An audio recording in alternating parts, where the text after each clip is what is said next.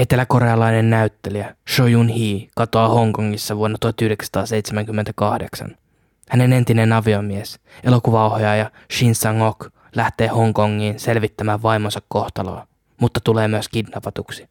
Sieppausten takana olivat Pohjois-Korean salaisen palvelun agentit, ja käskyt kidnappauksiin antoi maan silloinen propaganda- ja agitaatioviraston johtaja ja sen tuleva yksinvaltias, Kim Jong-il.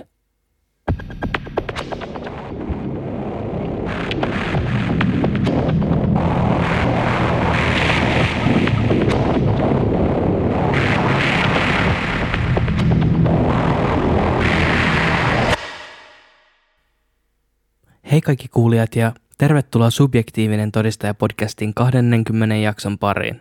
Mä oon teidän juonteenne Santeri. Ensinnäkin, wow, me ollaan jo jaksossa 20.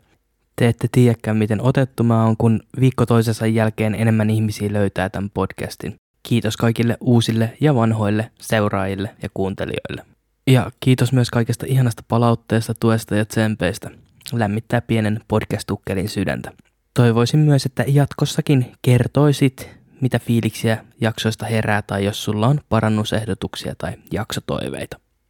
Mutta pidemmittä puheitta. Tämänkertaisessa jaksossa matkataan Korean niemimaalle. Nyt nimittäin puhutaan vuonna 1985 julkaistusta pohjoiskorealaisesta elokuvasta nimeltä Pulgasaari ja sen ohjaajan Shin Sang-okin ja tämän puolison Choi Un-hin kidnappauksesta Pohjois-Korean edesmenneen diktaattorin Kim Jong-ilin toimesta. Vuonna 2006 kuollut Shin Sang-ok oli yksi menestyneimmistä eteläkorealaisista elokuvaohjaajista. Hän tuotti yli sata ja ohjasi 70 elokuvaa vuosikymmeniä kestäneen uransa aikana. Shin Sang-okin ohjaajan uran kultakausi sijoittui 50- ja 60-luvulle ja useissa elokuvissa hän teki yhteistyötä näyttelijävaimonsa Choi Un-heen kanssa. Myös 38. leveyspiirin demilitarisoidun raja-alueen toisella puolella Pohjois-Koreassa rakastettiin elokuvia. Ikävä kyllä, kotikutoinen ja propagandan täyteinen pohjoiskorealainen elokuvatuotanto ei saanut Kimin dynastian toivomaa kansainvälistä suosiota, mutta nuorella propaganda- ja agitaatioviraston johtajalla oli suunnitelma – Nuori Kim Jong-il rakasti elokuvia, jopa lännessä tehtyjä sellaisia. Hän omisti jopa 15 000 VHS- ja DVDn kokoelman, joihin kuului muun muassa sellaisia elokuvia kuin Rambo, Godzilla, James Bond ja kaikki, missä Elizabeth Taylor esiintyi.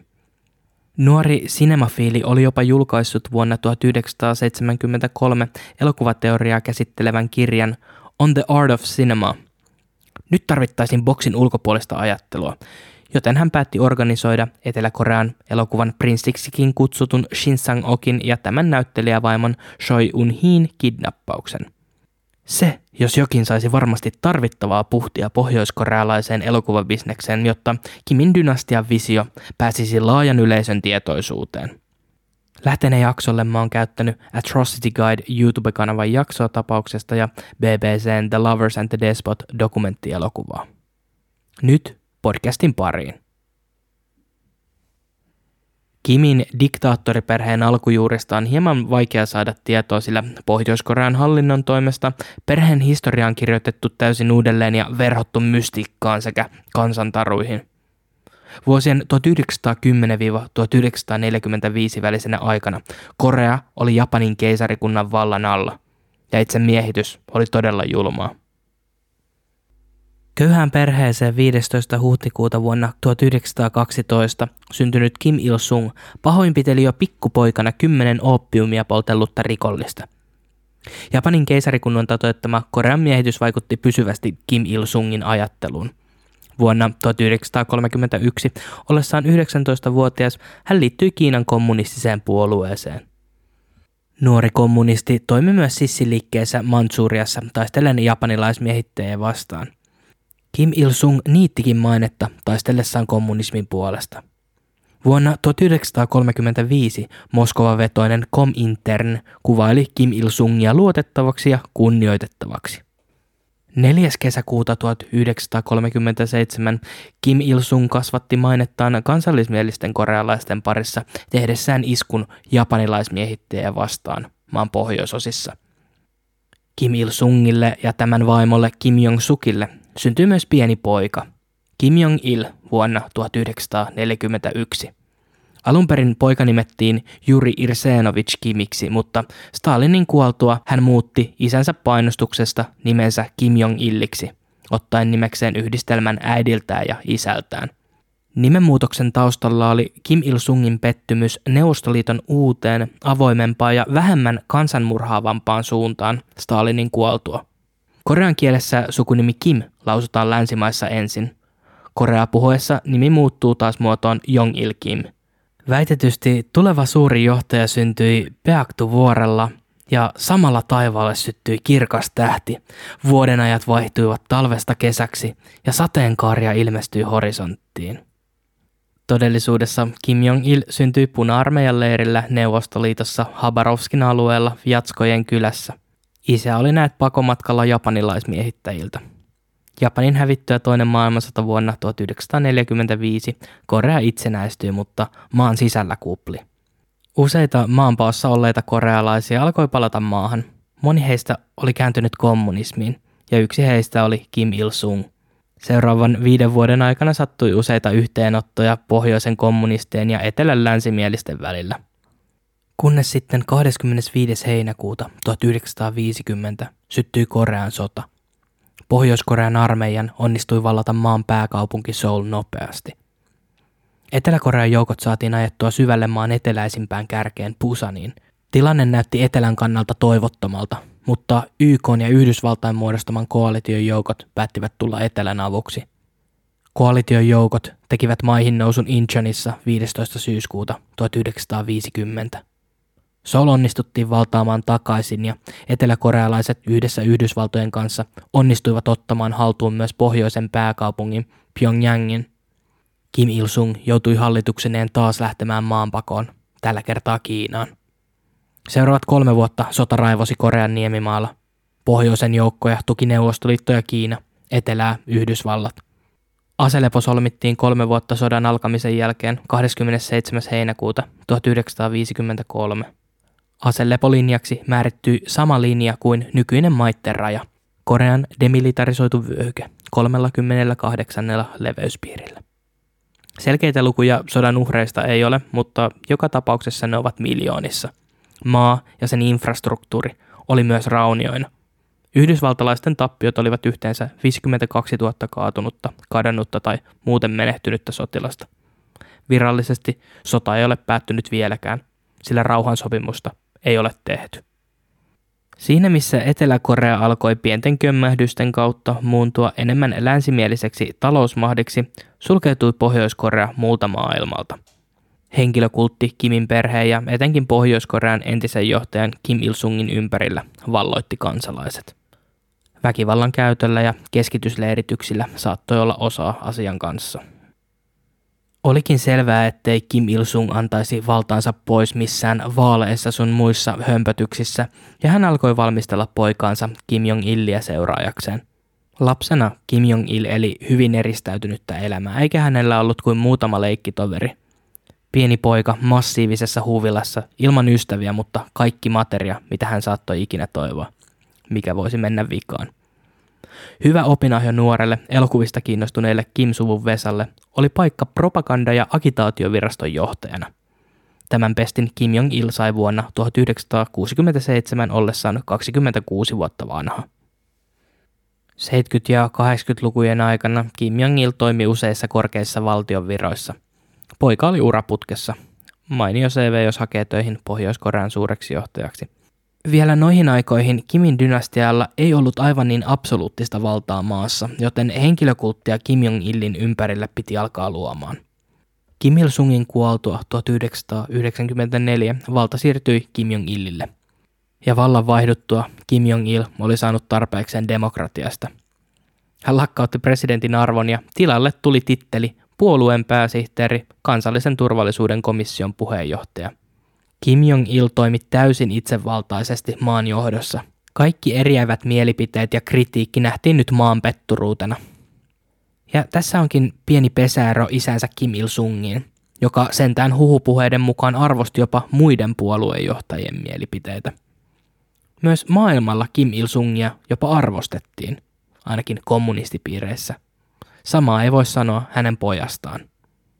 Kim Jong-ilin aikana keskitysleirit ympäri Pohjois-Korean yleistyivät entisestään, osittain vuonna 1994 alkaneen suuren nälänhädän takia. Kim puolestaan otti kaiken irti uudesta statuksestaan. Hän käytti aikoinaan jopa puoli miljoonaa euroa vuodessa muun muassa Hennesi konjakkiin. Tämä on täysin ymmärrettävää toimintaa, itsekin pidän hennystä kovasti. Kansa näki nälkää samalla kun Kim itse paistatteli kaikessa gloriassa ja luksuksessa, tilasi ulkomailta ökyautoja ja teki oikeastaan ihan mitä lystäsi. Koko valtio oli hänen omaisuuttaan. Kun Pohjois-Koreaan avattiin maan ensimmäinen golfkenttä, päätti suuri johtajakin kokeilla tätä uutta lajia. Kierros olikin kohtalainen. Kim Jong-il nimittäin löi kierroksella peräti 11 hole in onea. Suuri johtaja oli myös musikaalisesti taipuvainen. Hänen kerrotaan kirjoittaneen kuusi operaa kahdessa vuodessa. Tänä päivänä Etelä-Korea on rikas ja teknologisesti yksi kehittyneimmistä maista. Etelä-Korean tarina on hieman samanlainen kuin Suomen. Vielä 60-luvulla molemmat maat olivat köyhiä maatalousyhteiskuntia, mutta molempien maiden onnistui kuitenkin kehittää talouttaan nykyiseen mittakaavaan. Pohjois-Korea puolestaan jatkaa köyhtymistä – siellä on jouduttu jopa turvautumaan metamfetamiinin valmistuksen ja salakuljetuksen, jotta valtion tai suuren johtajan taskuun on saatu rahaa. Siinä missä Pohjois-Korean kansalaiset syövät todistetusti ruohoa hengenpitimikseen, rakentelee etenkin Pohjois-Korean nykyinen johtaja Kim Jong-un, Kim Jong-ilin poika, lähinnä ydinohjuksia – Shin Sang-ok syntyi 18. lokakuuta 1926 Chongyingin kaupungissa Japanin miehittämän Korean pohjoisosissa. Hänen isänsä oli arvostettu lääkäri, joten tuolloin todella köyhässä Koreassa lähtökohdat elämään olivat paremmat kuin monilla. Shin Sang-ok pääsi opiskelemaan Tokion taideyliopistoon, jossa hän vietti kolme vuotta. Kyseinen koulu on Japanin arvostetuin taiteisiin keskittynyt koulu. Japanissa opiskelun jälkeen Shin Sang-ok aloitti uransa elokuva-alalla tuotantoassistenttina. Ensimmäinen elokuva, jonka parissa hän työskenteli, oli 1946 julkaistu Yaoi Manse, Viva Freedom, Hurraa vapaudelle elokuva. Vuosi Japanin miehityksen päättymisen jälkeen julkaistu Hurraa vapaudelle kertoo tarinan Japanin miehitystä ja etenkin salaista poliisia Kempei taita vastustaneista korealaisista vapaustaistelijoista – ja se oli itse asiassa ensimmäinen elokuva, joka julkaistiin Korean itsenäistyttyä vuonna 1945. Mutta se oli vasta alkua. 50- ja 60-luvulla sodan jälkeen muodostui niin sanottu korealaisen elokuvan Golden Age. Shin Sang-ok ohjasi vuosien aikana jopa kaksi elokuvaa vuodessa. Hän sai samalla myös tittelin korealaisen elokuvan prinssi. Shin Sang-okin tuotantoyhtiö Shin Films tuotti jopa 300 elokuvaa 60-luvun aikana – Ohjaaja meni myös naimisiin näyttelijä Choi Un Hiin kanssa. Choi oli näytellyt yli 30 Shinin ohjaamassa tuotannossa. Pariskunta adoptoi myöhemmin myös kaksi lasta. 70-luvulle tultaessa Shin Sang-okin ura kuitenkin kääntyi laskuun. Silloista eteläkorealaista elokuvakenttää kuritti kova sensuuri ja valtion puuttuminen siihen, mitä sai ja mitä ei saanut kuvata ja sanoa. Monet Shinin tähän aikaan kuvaamista elokuvista jäivätkin flopeiksi – vaikka Shin oli mestarillinen ohjaaja, ei häneltä löytynyt vaadittavaa taitoa yritystoimintaan. Vaikka elokuvat olivatkin aikanaan menestyneet, oli Shin Films jatkuvasti konkurssin partaalla.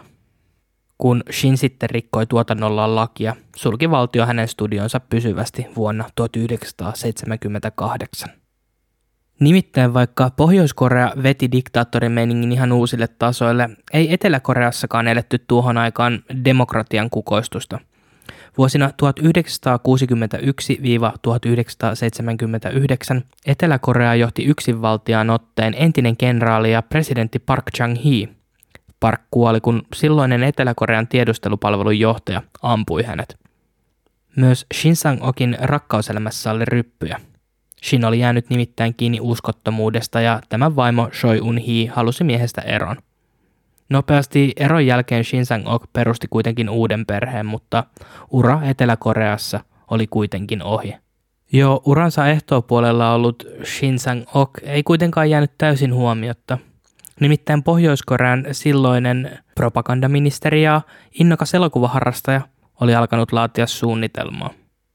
Idea tuli mitä oletettavammin, kun nuori Kime pähkäili päätään puhki, miksi ketään ei kiinnostanut hänen upeat kotikutoiset pohjoiskorealaiset elokuvat. Kim Jong-il oli kuitenkin sitä mieltä, että perheen ilosanomaa piti levittää kaikin mahdollisin keinoin, ja kuten tiedämme, etenkin taide oli ja on tärkeä propagandakanava. Hän päätti siis aseistaa elokuvat ja muun taiteen. Propagandaministeriön johdossa Kim Jong-il määräsi pohjoiskorealaisen taiteen yksinomaan tukemaan isänsä valtaa ja mainetta. Ennen Shin Sang-okin kidnappausta Kim oli yrittänyt taiteen tekoa japanilaisten kulttuurikonsulttien avulla. Pakkotyö japanilaisten kanssa ei kuitenkaan tuottanut tulosta.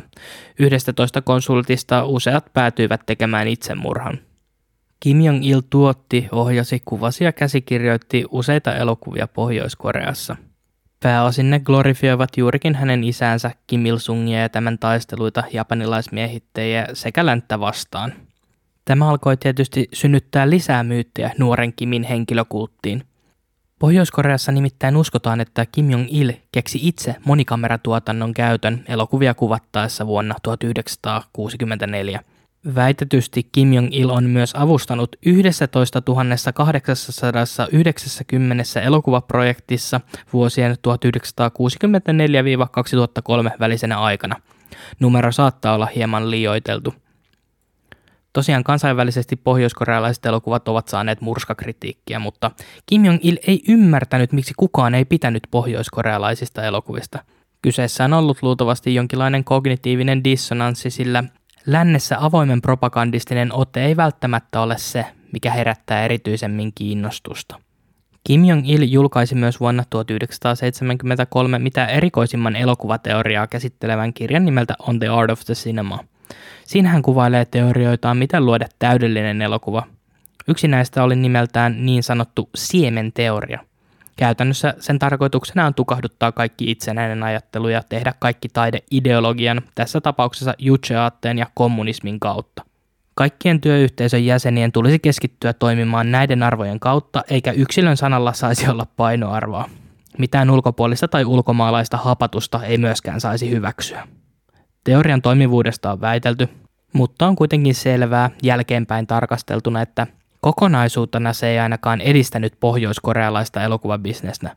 Ongelmia elokuvien tuotannossa aiheutti myös se, että hyvin usein kuvauspaikoille ilmestyi usein Kim itse mikromanageroimaan tuotantoa. Mutta ei siinä kaikki. Jokainen esine, johon Kim Jong-il kuvauspaikoilla koski, muuttui sillä sekunnilla pyhäksi esineeksi, ja se tulikin viedä sen jälkeen heti museon vitriinin taakse. Täten pöhisevä ja kameroita hiplaileva Kim nuorempi vei ohjaajilta kaikki heidän parhaat kuvauslaitteet. Kim Jong-ilin vainoharhaisuutta myös kuvaa hyvin se, miten hän kohteli ihmisiä, jotka tekivät tekstitykset hänen elokuviinsa, siis niihin, jotka menivät hänen yksityiseen kokoelmaansa. Ensinnäkin elokuvien kääntäjät saivat kuulla elokuvista pelkät ääniraidat. Toiseksi jokainen kääntäjä sai vain pienen osan, noin viiden minuutin pätkän elokuvista käännettäväksi. Usein tämä johti siihen, ettei tekstityksissä ollut oikeastaan mitään järkeä, mutta ainakaan pohjoiskorealaiset kääntäjät eivät joutuneet läntisen propagandan aivopesemiksi. Ja miten veikkaatte, että Kim Jong-il pääsi ylipäätänsä käsiksi näihin elokuviin? No, hän määräsi pohjoiskorealaisia diplomaatteja lainaamaan elokuvia ympäri maailman ja tekemään niistä kopioita. Kimin viehätys elokuviin saattaa selittyä sillä, että lapsuudessaan hän ei tosiaan päässyt matkustamaan tai kokemaan ulkomaailmaa kuin ihan muutaman kerran. Yksinäiselle ja eristäytyneelle nuorelle Kim Jong-ilille elokuvat olivat tapa ymmärtää ja käsitellä maailmaa. Mutta ehkä naapurimaassa asustavan ohjaajan palkkaaminen tai siis kidnappaaminen rikkoisi viimein jään ja Kim Jong-il pystyisi luomaan kansainvälisen arvostuksen saavuttavan mestariteoksen. Kuin elokuvan pääpahiksen elkeen Kim Jong-il laati suunnitelman Shin Sang-okin maahan saamiseksi. Elämä imitoi taidetta. Tuleva diktaattorin alku päätti kaapata Shin Sang-okin entisen vaimon Choi Un-hin tämän vieraillessa Hongkongissa. Myös Choi Un-hiin ura oli kokenut kolhuja pariskunnan eron ja studion sulkemisen jälkeen. Kuitenkin Wang Dong-illiksi esittäytynyt liikemies oli pyytänyt Shoita tulemaan Hongkongiin puhumaan työtarjouksesta.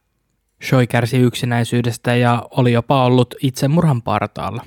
Rahaakaan ei liiemmin ollut, joten kuten arvata saattaa, hän suostui matkustamaan Hongkongiin. Shoille ehdotettiin, että hän voisi kuvata elokuvan Wang Dong Illin studiolla. Shoille kävi kuitenkin nopeasti ilmi, että kaikki ei ollut sitä, miltä näytti.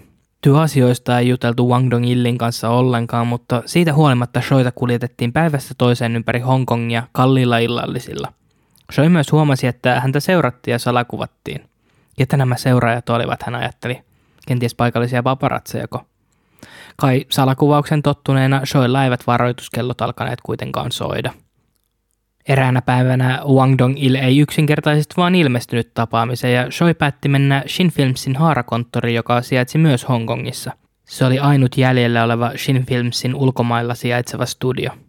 Studiolla hän tapasi naisen nimeltä Lee Sang-hin ja tämän pienen tyttären. Shoi ei kuitenkaan tiennyt, että Lee Sang-hi oli Shin Filmsiin soluttautunut pohjoiskorealainen agentti. Mitään syytä epäilykseen Shoilla ei ollut, olihan naisella mukana tytärkin. Shoi ja Lee alkoivatkin viettää aikaa yhdessä ja jossain kohtaa nainen kysyikin, jos Shoi haluaisi lähteä tapaamaan erästä tämän ystävätärtä, joka asui Repulse Bayn rannan tuntumassa. Kaksikko lähti tapaamaan naista, mutta Repulse Bayssä heitä odotti kolme miestä. He ottivat Shoin kiinni, huumasivat tämän ja sulloivat hänet pikaveneeseen. Pikavene ajoi rahtilaivaan ja Shoi vietiin aluksen kyytiin. Hän oli tullut Pohjois-Korean salaisen palvelun kidnappaamaksi. Alkoi Choi Un Hiin matka kohti tuntematonta. Hän on kertonut myöhemmin, että matkan aikana hänet huumattiin toistuvasti tajuttomaksi, paikalla olleen lääkärin toimesta. Laiva saapui kahdeksan päivää myöhemmin Pohjois-Koreaan Nampon satamaan 22. tammikuuta vuonna 1978. Vastassa häntä odotti lyhyt pyöräposkinen mies kolmissa kymmenissä. Mies esittäytyi. Tervetuloa, rouva Choi. Minä olen Kim Jong-il. Sieltä matka jatkui Pohjois-Korean pääkaupunkiin Pyongyangiin. Pakotietä ei ollut. Hongkongissa Shoin katoamista tutkineet etsivät alkoivat epäillä, että kyseessä oli mitä luultavammin kidnappaus. Kaikki Shoin tavarat oli jätetty hotellihuoneeseen. Shoilla ja hänen entisellä miehellään Shin Sang-okilla oli myös kaksi lasta. Pohdittiin, miten äiti voisi vain kadota ja hylätä lapsensa. Kidnappaus aiheutti Etelä-Koreassa kansallisen hätätilan. Vaikka Shoin ura olikin vuonna 1978 ollut jo ehtoopuolella, eivät korealaiset olleet häntä kuitenkaan unohtaneet. Hongkongin etsivät onnistuivat jäljittämään Shin Filmsin työntekijän Lee Sang-hin asunnon sijainnin. Ainut johtolanka oli asunnosta löytynyt Pohjois-Korean lentoyhtiön lippu. Mitään muuta asian tiimoilta ei oikeastaan enää ilmennyt. Ainut, joka oli todistanut kidnappauksen, oli Shoi itse ja tietysti tämän sieppaajat. Jotkut miettivät, oliko Shoi oikeasti loikannut pohjoiseen. Pyongyangissa Shoi koki kuitenkin yllättävän lämpimän vastaanoton. Häntä kierrätettiin ympäri kaupunkia ja hänelle näytettiin useita nähtävyyksiä, kuten Kim Il-sungin syntymäpaikka, museoita, maamerkkejä ja muita pohjoiskorealaisittain tärkeitä paikkoja. Shoi asutettiin huvilaan, joka oli nimetty omaperäisesti rakennusnumero ykköseksi. Se ei ollut kuitenkaan mikään ihan tavallinen huvila. Talon ovet eivät lukkiutuneet ja kaapeessa oli valmiiksi täydellisesti hänen päälleen sopivaksi ommeltuja vaatteita. Ajanvietteeksi hänelle oltiin tehty pihalle kasvimaa. Shoille määrättiin myös paikallinen yksityisopettaja, jonka tehtävänä oli perehdyttää näyttelijä suuren johtajan Kim Il-sungin edesottamuksiin ja urotekoihin. Kim Jong-il puolestaan vei Shoita elokuviin, oopperoihin, musikaaleihin ja juhliin. Kim Jong-il kyseli myös Shoin mielipiteitä useista elokuvista. Vaikutti siltä, että nuori diktaattorin alko kunnioitti Shoin näkemyksiä. Perimmäinen syy Shoin kidnappaukselle ei kuitenkaan selviäisi hänelle vielä pitkään aikaan.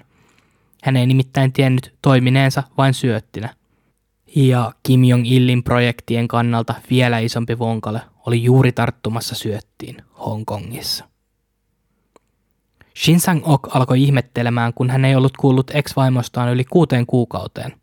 Niinpä hän päätti matkustaa Hongkongiin etsimään shoita. Siellä hänet oli viimeksi nähty ja sieltä tutkimukset oli hyvä aloittaa. Jossain kohtaa myös Shinia epäiltiin vaimonsa kidnappauksesta ja murhasta. Osa syytöksistä tuli eteläkorealaisilta, mutta myös Shinia kuulustelleet Hongkongin viranomaiset olivat sitä mieltä, että miehessä oli jotain epäilyttävää – hänen kertomukset olivat epäjohdonmukaisia ja mies oli kiertelevä. Shin ei osannut aavistaakaan, että kyseessä oli hänelle viritetty ansa, ja hän tuli myös kidnapatuksi Pohjois-Koreaan. Myöhemmin Shin on kertonut, että hänen päähänsä vedettiin säkki ja häntä sumutettiin jollain aineella, joka nukutti hänet. Laivaristeilyn jälkeen myös Shin päätyi Pohjois-Korean pääkaupunkiin Pyongyangiin, mutta järkyttyi näkemästään. Hän oli syntynyt Korean pohjoisosissa, mutta hänen tuntemansa Pyongyangin kaupunki ei ollut enää entisensä. Kaikkialla komeili Pohjois-Korean johtajan Kim Il-sungin kuvia, patsaita, muraaleita ja tauluja. Ihmiset jopa kantoivat johtajan kuvaa rintapielissä pinsseissä. Jopa yksityisasunnoissa velvoitettiin roikottamaan Kimin kaksikon potretteja. Joka aamu ympäri kaupunkia kovaäänisistä soitettiin maan johtoa ylistävää sanomaa. Shin Sang-ok majoitettiin oikein mukavaan huoneistoon ja Kim Jong-il kierrätti häntä ympäri kaupunkia. Shinille hän esitteli jopa kuuluisan elokuvakokoelmansa. Entistä ohjaajasuuruutta meno Pohjois-Koreassa ei kuitenkaan miellyttänyt. Vaimonsa kohtalosta hänelle ei myöskään kerrottu mitään. Kumpikaan ei siis varmasti tiennyt toistensa oleilevan samassa kaupungissa. Shin ehkä epäili, että Choi kuitenkin oli jossain Pohjois-Koreassa Olihan hänen täytynyt arvata, että hänet oli houkuteltu Hongkongissa ansaan. Kahden epäonnistuneen karkausyrityksen jälkeen Shin Sang-ok passitettiin vankileirille. Ensimmäisen pakoyrityksen Shin oli yrittänyt toteuttaa varastamalla auto. Hän oli huomannut, että eräs vartija tuppasi jättää autonsa avaimet virtalukkoon. Hänen tarkoituksena oli varastaa auto ja ajaa pohjoisempana sijaitsevan Yangyun kaupunkiin ja ottaa sieltä juna Kiinan rajalle – Viranomaiset kuitenkin saivat Shinin kiinni erään rutiininomaisen tarkastuksen seurauksena. Toinen yritys oli tapahtunut, kun Shinin onnistui piiloutua asuntonsa seinän sisälle ilmanvaihtokanavan kautta. Suunnitelman tarkoituksena oli saada hänen vartijat uskomaan, että Shin oli päässyt pakenemaan. Niin hän pääsisi kenenkään huomaamatta luikkimaan läheiseen satamaan ja liftaamaan sieltä kyydin Neuvostoliittoon. Sekään ei tuottanut tulosta. Vankeusaika, kuten voitte kuvitella, oli Shinille äärimmäisen rankkaa. Pohjois-Korean vanki- ja keskitysleirit ovat vertaansa vailla.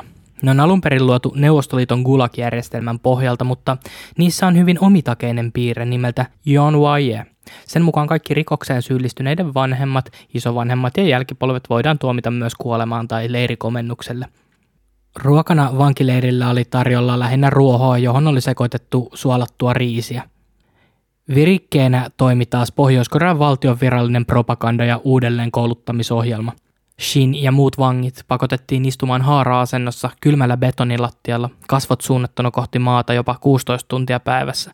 Jos katse nousi yhtään ylös lattiasta, oli luvassa rangaistustoimenpiteitä kuten pahoinpitelyä. Shin Sang-ok on myöhemmin kertonut, että jos hän olisi tiennyt kuinka kauan vankeusaika kestää, olisi hän mieluummin kuollut. Hän kärsi vankeusaikana vakavasta masennuksesta ja pohti usein myös itsemurhaa, mutta ei kyennyt sitä tekemään perheensä takia. Ilmeisesti kuitenkin Kim Jong-il oli sitä mieltä, että Shin oli nyt tarpeeksi uudelleen koulutettu ja helmikuun 23. päivä vuonna 1983 Shin sai kirjeen vankilaan. Siinä kerrottiin, että hänet oli määrä vapauttaa. Hän sai myös samalla kutsun illallistamaan Kim Jong-ilin kanssa – Reilu kaksi viikkoa myöhemmin, 7. maaliskuuta 1983, Shin saapui illalliselle. Suureksi yllätyksekseen hän huomasi, ettei Kim Jong-il ollut kuitenkaan ainut tuttu naama tällä illallisella. Choi oli myös siellä. Choi ei puolestaan ollut aluksi edes tunnistaa riutunutta entistä aviomiestään. Tällä illallisella Kim Jong-il myönsi, että syy pariskunnan kidnappauksiin oli se, että hän halusi Shinin ohjaavan hänelle pohjoiskorealaisia elokuvia – Shin Sang-ok tietenkin suostui. Vaihtoehtoja ei oikeastaan ollut vankileirin tai kuoleman lisäksi. Kim selitti, että maan henkitoreissa oleva elokuvateollisuus olisi pelastettava. Ulkomaalaiset kriitikot eivät noteranneet pohjoiskorealaisia elokuvia. Elokuvateatterit maan ulkopuolella eivät suostuneet näyttämään pohjoiskorealaisia tuotoksia. Yhdelläkään elokuvafestivaalilla Kimin taide ei saanut ansaitsemansa näkyvyyttä tai tunnustusta. Toisaalta on epäilty, että myös pohjoiskorealaiset elokuvakävijät oli jouduttu pakottamaan maan teattereihin. Eräs Pohjois-Koreasta loikannut kertoi kokemuksiaan paikallisessa Finkinossa. Vaikka olisimme katsoneet vain puolet elokuvasta, tiesimme tasan tarkkaan, miten elokuvan juoni meni. Amerikkalaiset ja japanilaiset terrorisoivat elokuvissa Korean työväenluokkaa, mutta kas kummaa, tuolta tuleekin kansanpelastaja Kim Il-sung. Hän voittaa jenkit ja japanilaiset ja nyt maamme on taas vapaa. Nyt siteeraan suoraan Kim Jong-illin näkemystä maan elokuvateollisuuden ahdingosta. Pohjoisen elokuvaohjaajat tekevät töitä vain rutiininomaisesti. Heillä ei ole uusia ideoita. Kaikki heidän elokuvat tuntuvat ja näyttävät saman toistolle. Kaikki elokuvamme ovat täynnä itkua ja nyyhkytystä. Minä en käskenyt heitä ohjaamaan sellaisia elokuvia. Suoraan sanottuna olen sitä mieltä, että etelässä ihmiset tekevät kovasti töitä, sillä he tarvitsevat rahaa. Siellä elokuvat ovat kovan työn tulosta. Pohjoisessa ihmiset ovat puolestaan niin onnellisia ja iloisia, eikä kukaan ruoski heitä eteenpäin tai luomaan jotain uutta. Ohjaajapariskunta nimettiin pohjoiskorealaisen elokuvateollisuuden virallisiksi neuvonantajiksi. Shin Sang-ok sai oman toimiston Joseonin elokuvastudiolta Pyongyangista. Kim Jong-il myös kehotti tai pakotti pariskunnan menemään uudelleen naimisiin. Uudelleen naitettu pariskunta sai ohjeeksi katsoa ja arvostella neljä Kimin tarjoamaa elokuvaa päivässä. Useat näistä oli tehty rautaisiripun itäpuolen kommunistisissa maissa, mutta mukaan mahtui joitain Hollywood-elokuviakin. Shinin piti nyt kuitenkin keksiä, miten helvetissä hän saisi Kim Jong-ilin tyytyväiseksi. Mielessään hän kävi läpi elokuvia, joita Kim Jong-il oli itse tykännyt katsella. Oli Bondia ja oli Godzillaa. Mitään taiteellista vapautta Shin ei kuitenkaan saanut, vaan kaikki käsikirjoitukset tulivat suoraan Kim Jong-illiltä. Myös pariskunnan liikkumista rajoitettiin, mutta heillä oli jotain, mitä hyvin harvalla ihmisellä oli. Kim Jong-il kuunteli heitä, ja heillä oli myös lupa olla rehellinen. Ja nyt pitää ymmärtää, että Pohjois-Koreassa tällainen vapaus on äärimmäisen harvinaista. Okei, nyt mä saatoin liioitella. Lupa olla rehellinen käsitti vain elokuviin liittyvät asiat. Harvinaista sekin. Yllätykseksenne voin kuitenkin kertoa, että Kim Jong-il oli hyvin tietoinen siitä, mihin suuntaan hänen elokuviensa propagandistinen sanoma oli kallellaan. Ja oli jopa tullut siihen tulokseen, ettei pelkillä sankaritarinoilla hänen isästään välttämättä saataisi kansainvälistä mainetta ja kunniaa. Ohjaaja Shin Sang-okin onnistuikin kääntää Kim Jong-illin pää, ja hän sai kuin saikin luvan laajentaa elokuvien aihepiirejä ja teemoja. Shin aloitti työt lokakuussa 1983 ja seuraavan kahden vuoden aikana hän ohjasi yli 20 elokuvaa, joista suurin osa oli kuitenkin lähinnä pohjoiskorealaista propagandaa. Shin Sang-ok on myöhemmin kertonut seuraavasti. Vihasin kommunismia, mutta minun piti esittää, että olin omistanut elämäni sille, jotta pystyisin paeta tästä karusta maasta. Kaikki siellä oli silkkaa hulluutta. Tosiaan Shin ja Choi olivat jo ennestään tietoisia, millaista ripulia pohjoiskorealainen elokuva oli. Siinä ei edes yritetty piilotella propagandistista sanomaa, eikä se oikein käynyt yhteen todellisuuden kanssa. Miksi näin ihmeellinen maa kuin Pohjois-Korea, joka oli vaurauden perikuva, oli suljettu kaikilta ulkopuolisilta? Tarvittiin jättimäistä kasvojen kohotusta, ja muutaman Shinsangokin Pohjois-Korean reissun aikana kuvaama elokuva onnistuikin niittää ulkomaalaistakin arvostusta. Yksi näistä oli Toroaoi Anun Milsa, An Emissary of No Return. Mun korea ei ole mitenkään kovin hyvä, joten en usko, että lausuin ton oikein tai oikeastaan mitään muutakaan tässä jaksossa, mutta, mutta mun mielestä on silti oikein mainita elokuvan koreankielinenkin nimi.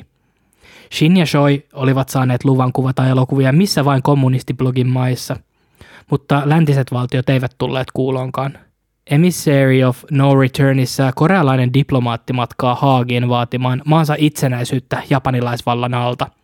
Tässä epäonnistuttuaan diplomaatti Ji Jun tekee harakirin keskellä salia. Sinänsä siinä oli sama tematiikka kuin edellisissäkin elokuvissa, mutta nyt paino oli ehkä enemmän Koreaa yhdistävässä historiikissa ja Korean itsenäistymisessä.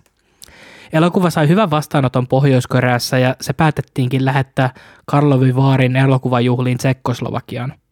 Huonosta mainonnasta johtuneesta pienestä katsojakunnasta huolimatta elokuva sai sitä kautta himoittua ulkomaalaista tunnustusta.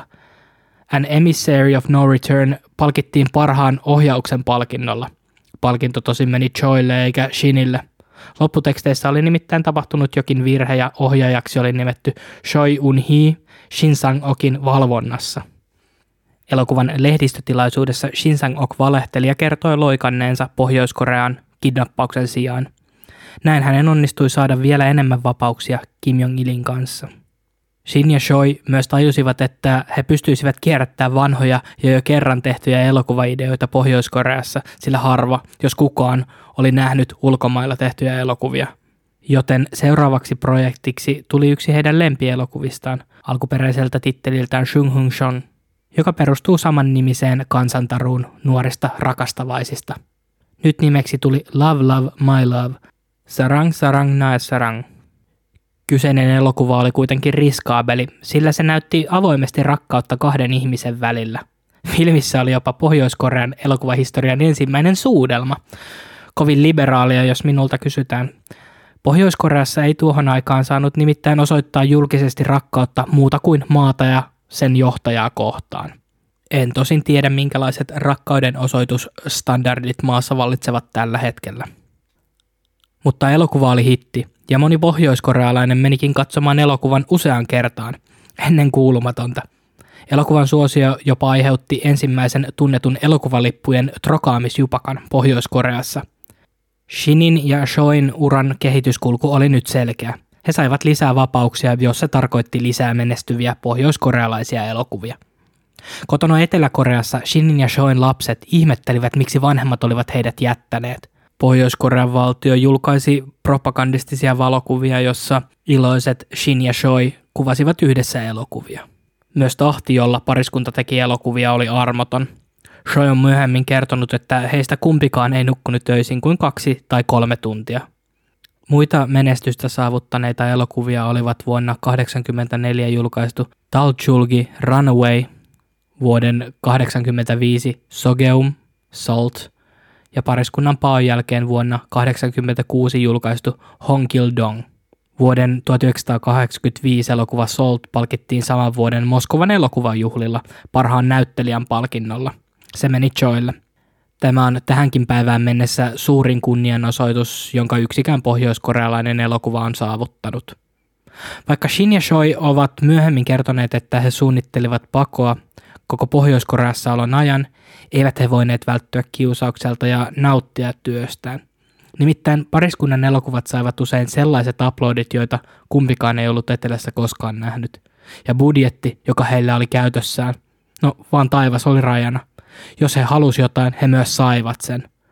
Runaway-elokuvaa varten heidän onnistui saada lupa Kim Jong-ililtä räjättää kokonainen juna raiteeltaan.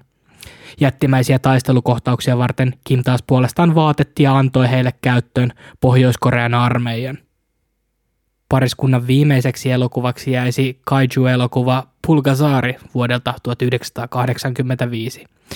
Ja se on kaikista pohjoiskorealaisista elokuvista kallein ja tunnetuin. Kotona Etelä-Koreassa he olivat kuitenkin nyt maanpettureita. Kaiju-elokuvat ovat alun perin lähtöisin Japanista. Genre voidaan nähdä alkaneeksi vuoden 1954 Japanissa julkaisusta ja tohon elokuvastudion tuottamasta Godzilla-elokuvasta. Kaiju-elokuvat saavuttivat nopeasti suosion niin Japanissa kuin kansainvälisestikin. Ja tänäkin päivänä näitä monsterielokuva blockbustereita julkaistaan tasaiseen tahtiin – mutta kaikista kaiju-elokuvista ehkä erikoisin on vuonna 1985 Pohjois-Koreassa julkaistu Pulgasaari. Elokuvalla on 5.2 kautta 10 IMDB-rating. Metakritikissä kriitikoilta se on saanut 71 pistettä. Käyttäjäarvosana on puolestaan 8.2. Elokuvan ohjasi sarjamme päähenkilö Shin Sang-ok. Vastaavana tuottajana toimi Kim Jong-il. Kim Jong-il rakasti itsekin Godzilla-elokuvaa ja janosi sen saamaa kansainvälistä huomiota. Mutta Shinille ja Shoille Pulkasaari oli hyvin epätyypillinen elokuva. Yleensä heidän tuotantonsa niin etelässä kuin pohjoisessakin oli ollut draamapainotteista. Pulgasaaren juoni perustuu Etelä-Koreassa vuonna 1962 julkaistun Bulgasaari-elokuvaan. Vuoden 1962 Bulgasaari sai kylmän vastaanoton ja nykyään se voidaankin luokitella niin sanotuksi kadonneeksi elokuvaksi. Siitä ei tiedetä olevan yhtään kopiota jäljellä. Godzillan suosio, varsinkin sen kotimaassa Japanissa, voidaan olettaa syntyneen siksi, että Japanin kansa tarvitsi jotain, minkä ympärille kerääntyä puimaan kollektiivista traumaa, joka oli syntynyt Hiroshiman ja Nagasakin atomipommituksien jälkeen. Fiksuna miehenä Kimkin tajusi tämän ja halusi, että hänen kaiju-elokuvansa vetoaisi pohjoiskorealaisiin. Elokuva sijoittuu Korea vuosina 918-1392 hallinneeseen Koryo-dynastiaan. Bulgasaari tarkoittaa mahdotonta tappaa tai kuolematonta, jotain sinne päin. No, luenpä teille nyt elokuvan synopsiksen. Feudalismin ajan Koreassa maan paha kuningas saa selville, että talonpojat suunnittelevat kapinaa. Kuningas varastaa talonpoikien rautaiset maanviljelystyökalut ja keittoastiat, jotta hän pystyy tehdä niistä aseita pitääkseen talonpoikaisarmeija taisoissa. Kun kuningas palauttaa talonpojille heidän omaisuuden, vangitsee hän vanhan sepän ja näännyttää hänet nälkään. Sepän viimeiseksi luomukseksi jää pieni hirviöfiguuri, Pulgasaari, kotsillamainen hahmo, joka syö rautaa. Sepän tyttären veri synnyttää tämän olion henkiin. Pulgasaari taistelee köyhien ja nälkäisten talonpoikien puolesta syrjäyttääkseen korruptoituneen monarkian. Elokuvan budjetiksi on annettu 15 800 silloista Pohjois-Korean vuonia. En tiedä, miten kurssi skaalautuu esimerkiksi Yhdysvaltain dollarin kurssiin vuonna 1985, mutta vuoden 2002 kurssilla kyseinen määrä vuoneja nettoa sulle 18 euroa. Mutta käytännössään elokuvalla oli pohjaton budjetti, joka oli revitty Pohjois-Korean kansalaisten selkänahasta. Hämmentävää, että Kim Jong-il ei itse nähnyt kuitenkaan tilanteen ironiaa. Pohjois-Koreassa elokuva oli jättimenestys. Maan elokuvateatterit täyttyivät niin pahasti, että moni jäi kokonaan ilman lippua. Pulgasaari on myös ensimmäinen pohjoiskorealainen elokuva, joka suostuttiin näyttämään myös etelässä. Godzillaa vuosina 71-95 näytellyt Kenpachiro Satsuma oli sitä mieltä, että Pohjois-Korean versio oli parempi kuin vuonna 1998 julkaistu yhdysvaltalainen Godzilla. Kansainvälistäkin huomiota elokuva niitti, mutta Kimin maailmalta kaipaama arvostus jäi hieman laimeaksi. Osa kriitikoista lyttäsi elokuvan kokonaan. Kuitenkin vuosien saatossa elokuva on saavuttanut kulttistatuksen – Etenkin internet on helpottanut elokuvan leviämistä laajalle yleisölle ja tarkastellessani internetkansan näkemyksiä elokuvasta voi vetää johtopäätöksen, että elokuvaa rakastetaan nyt enemmän kuin koskaan. Pulgasaari on katsottavissa esimerkiksi YouTubesta. Ja minähän tietysti katsoin sen. Olen selvästi ennakkoluuloinen paska, koska olin varautunut siihen, että leffa olisi katselukelvoton, mutta siis olen nähnyt paljon huonompiakin elokuvia. Ja sielua elokuvasta ainakin löytyy. Pulgasaari erottuu myös mielestäni edukseen monista muista saman genren tuotoksista, Hollywood-blockbustereista ja mitään sanomattomista B-luokan straight-to-DVD-elokuvista. Jopa itse hirviö Pulgasaarissa on havaittavissa liikuttavaa hahmokehitystä, kun se muuttuu rautaa syömällä pikkuisesta, suloisen koomisesta ja hieman kompuroivasta dinosauruksen pennusta valtavaksi monarkkeja turpaa vetäväksi tuhoajaliskoksi. Itse elokuvan sanomasta on väitelty sen ensi illasta lähtien. Jotkut ovat sitä mieltä, että se on vain Pohjois-Korean valtion propagandaa. Toiset ovat taas sitä mieltä, että elokuvassa roolit on oikeasti käännetty ja paha kuningas kuvaa itse asiassa Kimin dynastiaa ja sitä, miten se alistaa väkivalloin Pohjois-Korean kansaa. Shin Sang-ok on puolestaan sanonut, että elokuva on vain hirviöelokuva, eikä sen taustalla ole mitään suurempaa ideologiaa tai sanomaa. Medium-verkkojulkaisualustan kolumnissa Rebecca Jean Morgan kuvaa elokuvaa osuvasti. Yksi asia on varma. Samanlaista elokuvaa kuin Pulgasaari ei tule enää koskaan ilmestymään. Kaikki yksityiskohdat, jotka mahdollistivat elokuvan teon, ovat kadonneet. Shin ja Choi karkasivat kidnappaajiltaan vuonna 1986. Kim kuoli vuonna 2011. Hänen poikansa Kim Jong-un ei ole niinkään kiinnostunut elokuvista. Maan kansalaiset ovat onnistuneet 90-luvun jälkeen salakuljettamaan VHS-kasetteja, DVDitä, USB-tikkuja ja muistikortteja maahan, joka on mahdollistanut ulkomaalaisten elokuvien katselemisen. Maan hallituksen ote kansasta vähenee vuosi vuodelta. Tällaisessa uudessa viihdekentässä ei ole enää tilaa turhamaisen suurille elokuville, kuten Pulgasaari – joten elokuva tulee jäämään ikuisiksi ajoiksi uniikiksi ja korvaamattomaksi muistutukseksi, mitä käy kun elokuvafriikki Despotti haluaa toteuttaa visiotaan kidnappaamalla lempiohjaajansa. Vaikka Shin Sang-ok ja Choi Un-hee nauttivat nyt lähes täydellisestä taiteellisesta vapaudesta ja Pohjois-Korean kansan suosiosta, oli heillä kuitenkin vain yksi asia mielessä. Pako. Ja sitä varten tarvittiin suunnitelma – Ensinnäkin saadakseen liikkumavaraa pariskunta oli kertonut kansainväliselle lehdistölle, että he loikkasivat Pohjois-Koreaan. Kidnappauksen he olivat aina kieltäneet. Tarvittiin siis todisteita siitä, että heidät oli tosiaan kidnappattu. Shinin ja Shoin piti puhdistaa maine maanpetturuuden leimasta.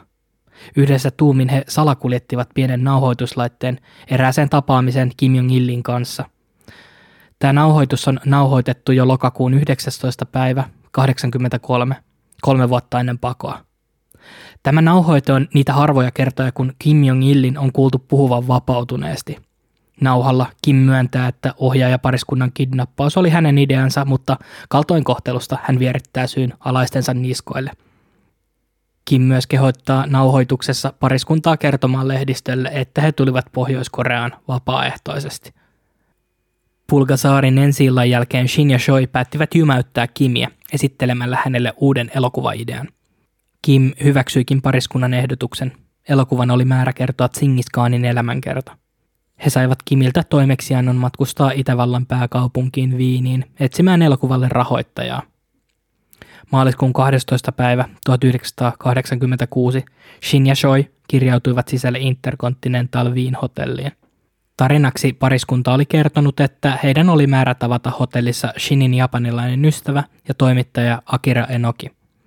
Pariskunnan onnistui tällä verukkeella saada heidän pohjoiskorealaiset henkivartijansa pois huoneesta. Vartioiden poistuttua Shin livautti hotellin työntekijälle lapun, jossa luki, että he olivat tulleet kidnapatuiksi ja että he etsivät turvapaikkaa Yhdysvaltojen suurlähetystöstä. Hieman tämän jälkeen pariskunnan onnistui poistua huoneesta vartioiden huomaamatta. Choi on itse kertonut, että oli onni, kun hotellin lattialla oli koko lattiamatto. Vartijat eivät kuulleet heidän askeliaan. Hotellin edestä he hyppäsivät ensimmäiseen mahdolliseen taksiin ja kertoivat kuskille, että aja – Vaara ei ollut kuitenkaan ohi. On hyvä muistuttaa, että heidän vartijansa varmasti tiesivät, mikä heidän palkkansa oli, jos pariskunta pääsisi pakenemaan, joten he tekisivät kaikkensa saadakseen Shinin ja Choin takaisin. Taksi ajoi pitkin Weenin katuja, kunnes pariskunta huomasi, miten valkoinen taksi alkoi seurata heitä. Nyt tuli myös lisää mutkia matkaan. Oli nimittäin ruuhka-aika ja ajo hidastui. Taksikuskien radiossa kysyttiin, mihin Shinia ja Shoita kuljettava taksi oli matkalla. Kysymys tuli valkoisen taksin kuljettajalta. Nyt oli toimittava. He lahjoivat taksikuskin valehtelemaan ja yhdessä tuumiin Shin ja Choi päättivät hypätä ulos autosta ja he lähtevät juoksemaan kohti Yhdysvaltain suurlähetystöä. Kumpaakaan ei houkutellut ajatus pohjoiskorealaisesta keskitysleiristä. Pariskunnan onnistui päästä sisään suurlähetystöön ja ilokseen he huomasivat, että heitä oli jo odotettu. Choi kertoi, että kun hän astui ovista sisään, joku lähetystön työntekijä ojensi hänelle vaaleanpunaisen ruusun ja toivotti heidät tervetulleeksi Yhdysvaltoihin. New York Times julkaisi 22. maaliskuuta kymmenen päivää paon jälkeen artikkelin, jossa kerrottiin, että ohjaajapariskunta oli onnistunut pakenemaan pohjoiskorealaisilta ja haki nyt turvapaikkaa Yhdysvaltain suurlähetystöstä. Kun Kim Jong-il kuuli paosta, oli hän vakuuttunut, että yhdysvaltalaiset olivat kidnapanneet heidät. Kim päättikin lähettää Jenkeille kirjeen, jossa vaati pariskunnan turvallista luovutusta Pyongyangiin. Shin ja Choi yllättäen kieltäytyivät tarjouksesta. Tuleva suuri johtaja oli suunniltaan, ja hän päätti poistaa Shin Shang-okin ja Choi Un-hin nimet kaikista heidän ohjaamien elokuvien lopputeksteistä, samalla kieltäen niiden levityksen ja katsomisen maassa. Viimein he uskaltautuivat palaamaan Etelä-Koreaan, mutta he pelkäsivät, että maan salainen poliisi pidättäisi heidät, eikä heidän tarinaa kidnappauksesta uskottaisi. Pariskunta oli alun perin yrittänyt Etelä-Koreaa jo vuonna 1988, mutta heidät määrättiin odottamaan vuoden 88 Soulin kesäolympialaisten yli. Vuonna 1989 pariskunta pääsi maahan. Vastaanotto oli juuri sitä, mitä he olivat odottaneet – he joutuivat lukkojen taakse 20 päivän ajaksi ja heitä kuulusteltiin. Jopa pariskunnan lapset kokivat syrjintää. Heitä pidettiin joidenkin mielestä punikkien lapsina. Hieman vapautumisensa jälkeen kuin sovittaakseen syntejään, pariskunta ohjasi Virgin Terrorist-elokuvan. Se kertoo dramatisoidun tarinan todellisesta Korean lennosta 858. Kyseisen lentoon tehtiin pommiisku marraskuun 21. päivä vuonna 1987 pohjoiskorealaisten agenttien toimesta. Pariskunta kuitenkin huomasi nopeasti, etteivät he olleet enää suljetussa yhteiskunnassa. Elokuvaa kritisoitiin ja se nähtiin propagandistisena. Pohjois-Koreassa Kim Jong-il kiisti syytteet ja kertoi taas, miten pariskunta tuli vapaaehtoisesti maahan. Hän myös kertoi, että pariskunta oli varastanut pahan yhteydessä suuria summia valtion rahoja – 90-luvun alussa Shin ja Choi palasivat Yhdysvaltoihin ja asettuivat mihinkäs muualle kuin Los Angelesiin asumaan. Shin ohjasi ja tuotti elokuvia Simon Shin salanimen turvin. Vuonna 1994 Shin palasi taas Etelä-Koreaan ja ohjasi kotimaassaan vielä muutaman elokuvan ennen eläköitymistä. Samaisena vuotena 1994 Shin kutsuttiin Cannesin elokuvafestivaaleille tuomaroimaan. Hänen viimeiseksi elokuvaksi jäi julkaisemattomaksi jäänyt vuoden 2002 elokuva The Story of Winter. Haastatteluissaan Shoyun Hi on kertonut, miten hän näki vielä kauan paon jälkeen painajaisia siitä, että hän tulisi kidnappatuksi ja murhatuksi. Siinä missä Shin Sang-okin ja Shoyun Hiin tarina oli saanut suhteellisen onnellisen päätöksen, tapahtui Pohjois-Koreassa jotain maata pysyvästi muuttamaan. Kim Il-sungin kuoltua Kim Jong-il nousi valtaan vuonna 1994. Isänsä kuoleman jälkeen Kim nuorempi määräsi maahan kymmenen päivän suruajan. Niitä, jotka eivät surreet oikein, odotti monessa tapauksessa ankara tuomio. Kokonaisia perheitä katosi yhdessä yössä leireillä. Samana vuonna Pohjois-Koreassa alkoi nälänhätä, joka sattui ikävään rakoon maata samaan aikaan koetelleen energiakriisin kanssa. Vuosina 1994-1998 raivonut nälänhätä oli seurausta useasta syystä.